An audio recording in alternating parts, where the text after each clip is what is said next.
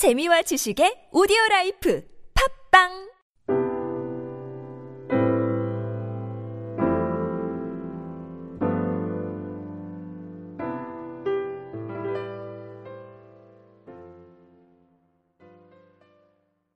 북이스라엘의 제8대 왕인 아하시야가 다락 난간에서 떨어져 병들었습니다. 그가 에그론의 신 바알세붑에게 이 병이 낫겠느냐 물어보라고 사자를 보냅니다. 엘리야는 여호와의 사자가 일러준 대로 아하시야 왕의 사자를 만나서 이야기합니다. 여호와 하나님께서 말씀하시는데 아시아 너는 올라간 침상에서 내려오지 못할 것이다. 너는 반드시 죽을 것이다. 아시아가 보낸 사자들이 에그론의 신 바알세북을 찾아간 것이 아니라 엘리야를 만나고 중간에 다시 돌아온 것입니다. 아시아가 물어봅니다. 왜 안 가고 중간에 다시 돌아왔느냐? 아시아 왕의 사자들이 엘리야를 통해 들은 하나님의 말씀을 전합니다. 그때 아시아가 묻습니다.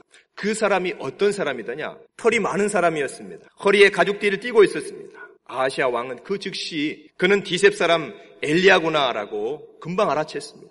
여러분 아시아 왕의 족보를 우리가 한번 살펴보기 원합니다. 아시아는 그의 할아버지 오므리로부터 시작된 왕조에서 태어난 사람입니다. 아시아의 아버지는 아합입니다. 이 왕조가 어디서 끝나냐면 아시아의 동생 여호람에서 끝이 납니다. 북이스라엘에 총 19명의 왕이 있었는데 후대 역사가들은 이들 모두가 하나님 앞에서 악한 왕이었다고 평가를 했습니다. 그 악한 19명의 왕 중에서 두 명의 왕은 악한 중에서 더 악해서 극치를 달린다고 해서 극악한 왕이라고 평가를 했습니다. 그런데 이 이스라엘의 오므리 왕조는요, 이스라엘의 왕 중에서도 악하고 악합니다. 오므리와 아합과 아시아와 그리고 그의 동생 여호람 이 네 왕 중에서 이스라엘 전체의 왕 중에서 오므리와 아합이 악하고 악한 극악한 왕이라고 평가를 했습니다. 이 네 명의 왕 중에서 두 명이나 이스라엘 전체 중에 극악한 왕이라고 평가를 받은 것입니다. 우리가 그 사실을 알고 오늘 말씀을 함께 보시겠습니다. 이 아합 왕에게서 아버지 오므리 왕 때로부터 내려온 악이 쌓이고 쌓인 것입니다. 하나님께서 엘리야를 통해 이 악한 오므리 왕조를 멸망시키시겠다고 심판의 말씀을 하셨습니다. 열왕기 왕, 열왕기 왕 21장 27절에서 29절까지 보시면 이 그 하나님, 하나님께서 엘리야를 통해서 아합 왕에게 심판의 말을 했을 때 놀랍게도 아합이 하나님의 말씀 앞에서 자신의 옷을 찢고 굵은 베옷을 입고 금식하며 회개했습니다. 하나님은 그러한 아합을 불쌍히 여기시고 심판을 잠시 뒤로 미뤄두셨습니다. 그래서 심판을 할 것인가 아니할 것인가는 아합의 아들들에게 넘어간 것입니다. 오늘 본문은 이 아합의 아들들 중에 장남인 이 아시아의 죽음을 달고 있는 본문입니다. 우리 1절 말씀을 우리 함께 같이 읽도록 하겠습니다. 열왕기하 1장 1절 말씀 시작. 아합이 죽은 후에 모압이 이스라엘을 배반하였더라. 아합이 죽자마자 모압이 이스라엘을 배반합니다. 열왕기하 3장 4절을 보시면 이 모압 왕이 어떤 사람이냐면 모압 왕 메사는 양을 치는 자라 새끼 양 10만 마리의 털과 순양 10만 마리의 털을 이스라엘 왕에게 바치더니라고 기록되어 있습니다. 이 사람이 곡물 바치기를 거절하고 배반한 것입니다. 정치적으로 보면 북이스라엘의 국력이 쇠락하기 시작했다는 것을 우리가 알 수 있습니다.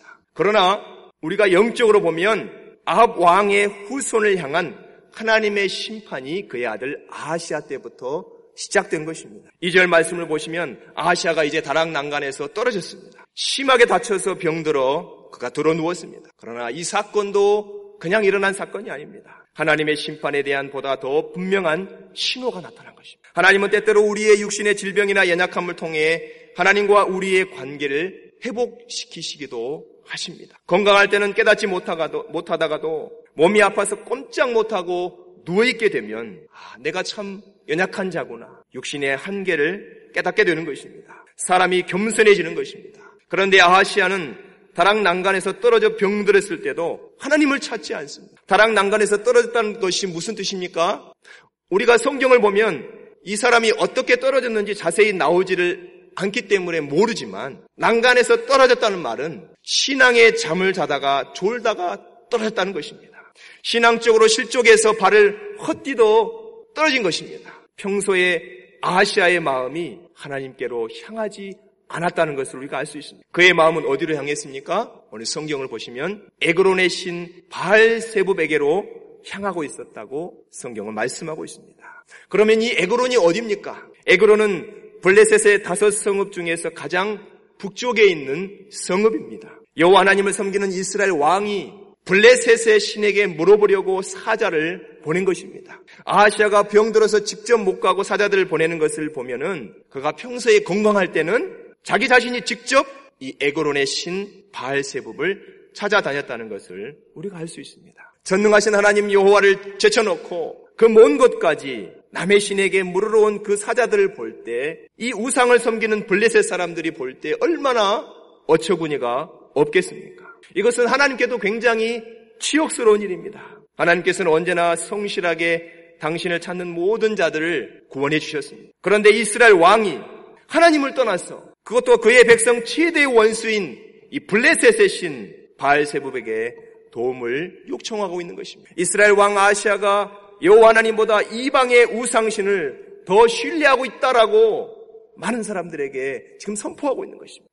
바알세부이 무슨 뜻입니까? 이 바알이란 말은 주 또는 왕이란 뜻입니다. 이 세부분 팔이란 뜻이 있습니다. 그러니까 바알세부은 파리들의 대왕이라는 뜻입니다. 왜 파리의 대왕을 섬길까요? 아마도 그 당시에 파리나 날벌레가, 날벨라가 병을 옮기는 것을 막아줄 것이라고 믿는 그런 우상을 그 당시 사람들이 섬긴 것입니다. 아시아가 왜 하나님의 선지자인 엘리야게로 가서 물어보라고 말하지 않았을까? 왜 그는 엘리야를 찾지 않았을까요? 아시아의 마음에는 대체 무엇이 들어 있습니까? 그가 엘리야를 몰라서 그랬을까요? 아닙니다. 아시아는 하나님의 말씀을 잘 알고 있었습니다. 아합의 가문을 심판하시리라는 하나님의 말씀을 전한 엘리야도 그가 보아서 잘 알고 있었습니다.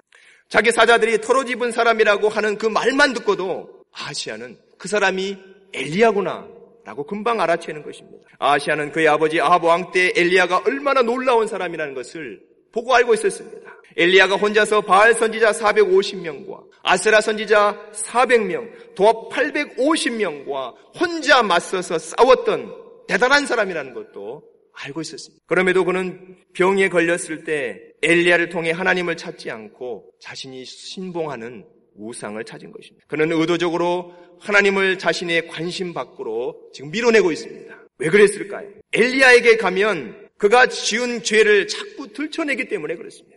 엘리야는 왕이 하나님 앞에 잘못한 것을 돌이키라고 책망하는 사람이었습니다. 엘리야를 만나면 분명히 잘못한 것 끄집어낼 것이라는 것입니다. 아시아, 네가 병든 것은 하나님 앞에서 범죄해서 그런 것이다.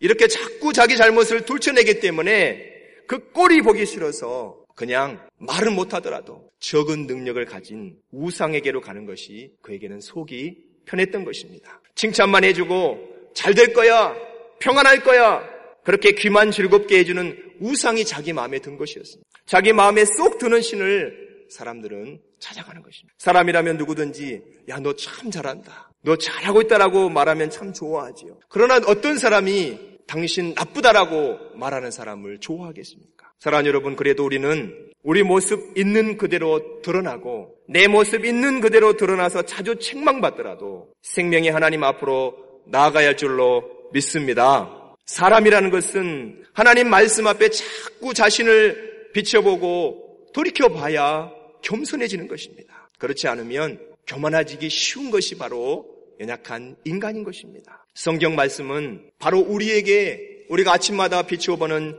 거울과 같다고 야고보는 말씀하고 있습니다. 야고보서 1장 22절에서 26절까지 우리 함께 말씀을 보시겠습니다. 22절, 26절 같이 읽겠습니다. 시작. 너희는 말씀을 행하는 자가 되고 듣기만 하여 자신을 속이는 자가 되지 말라.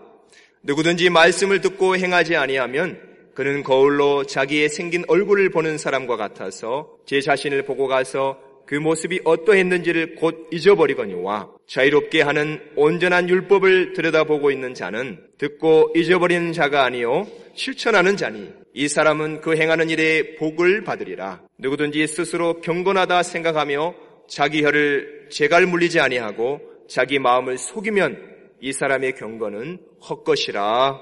아멘. 우리가 부지런히 말씀의 거울에 자신을 비추어 보아야 됩니다. 그리고 자기 얼굴에 무엇이 묻었는지, 내 영혼이 어떤 상태인지 비추어 보아야 합니다. 그리고 나서 잊어버리지 말고 가서, 가서 고치고 실천하라는 것입니다. 그래서 자기 혀를 절제할 줄 아는 삶이 참 경건이라고 야고보서는 우리에게 말씀합니다. 오늘도 사랑 여러분 전능하신 하나님 말씀 앞에서 겸손하게 자신을 돌아보는 귀한 은혜가 있으시기를 축복합니다. 오늘 하나님의 말씀 4절과 6절 그리고 내일 본문 16절에 보면 성경 본문은 아시아가 반드시 죽을 것이라고 세 번 강조해서 말씀하고 있습니다.